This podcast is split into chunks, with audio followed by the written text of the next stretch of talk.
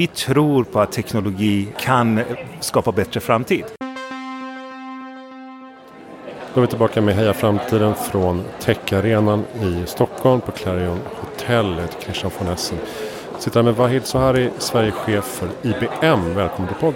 Tack, tack. Du har just varit inne i ett panelsamtal eh, om framtidens människa. Vad har I B M med framtidens människor att göra? Ja, eh, jag tror det är, det är ett ganska stort område att diskutera naturligtvis.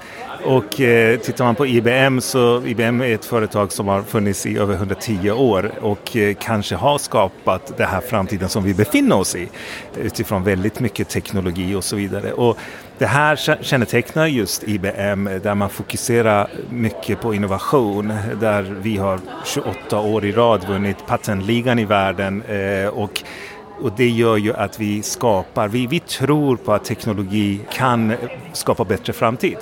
Eh, och det, det är någonting som vi har levt på, vi har utvecklat oss själva och vi fortsätter att utveckla. Så jag tror absolut det är relevant att vara i de diskussionerna som vi hade idag.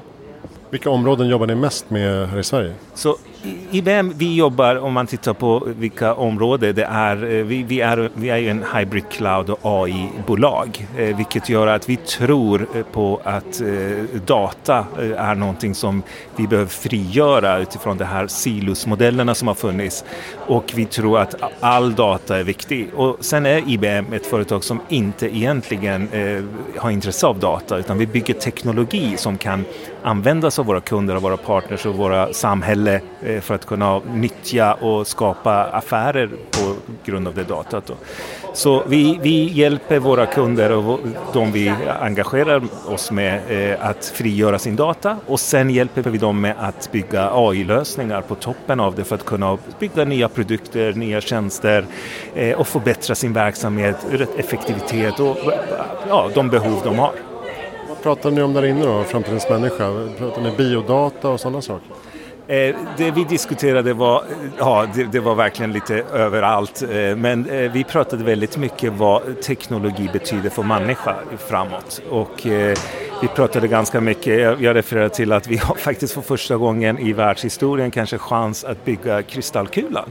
Eh, hittills har vi byggt allting eh, på historisk data, till exempel om man ska få sin bil till service så bygger det på någon form av schablon på hur eh, bilar brukar reagera. Medan nu kan vi på realtid fånga data både från bilen, från föraren, från vägen, från vädret för att kunna bli betydligt mer exakt på vad är det som kommer att hända.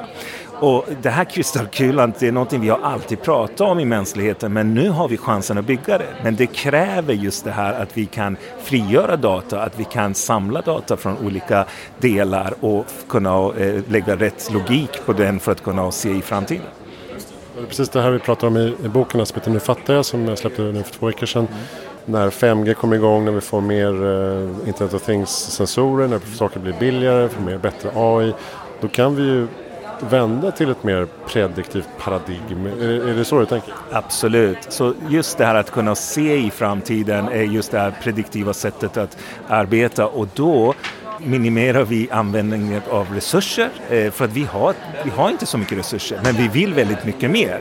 Så med, det, med hjälp av det kan vi fokusera våra resurser till ett visst ändamål, och då får vi mycket bättre bild på hur, när, var vi behöver använda oss av det. En speciell teknologisk utveckling som du tycker är mest spännande att följa?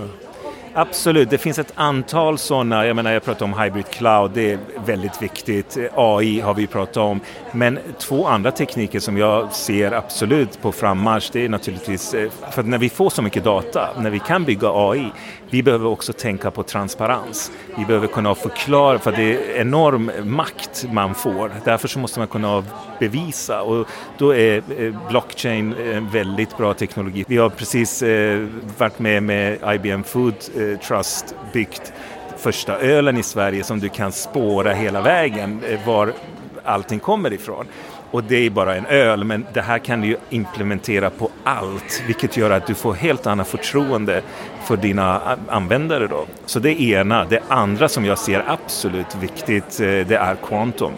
eh, som vi ser komma på grund av att vi behöver få mer nya material, vi behöver få nya mediciner och våra befintliga datorer klarar inte av det. Så det är i princip kvantum som nu eh, kommer också kunna hjälpa oss att skapa det här nya framtiden.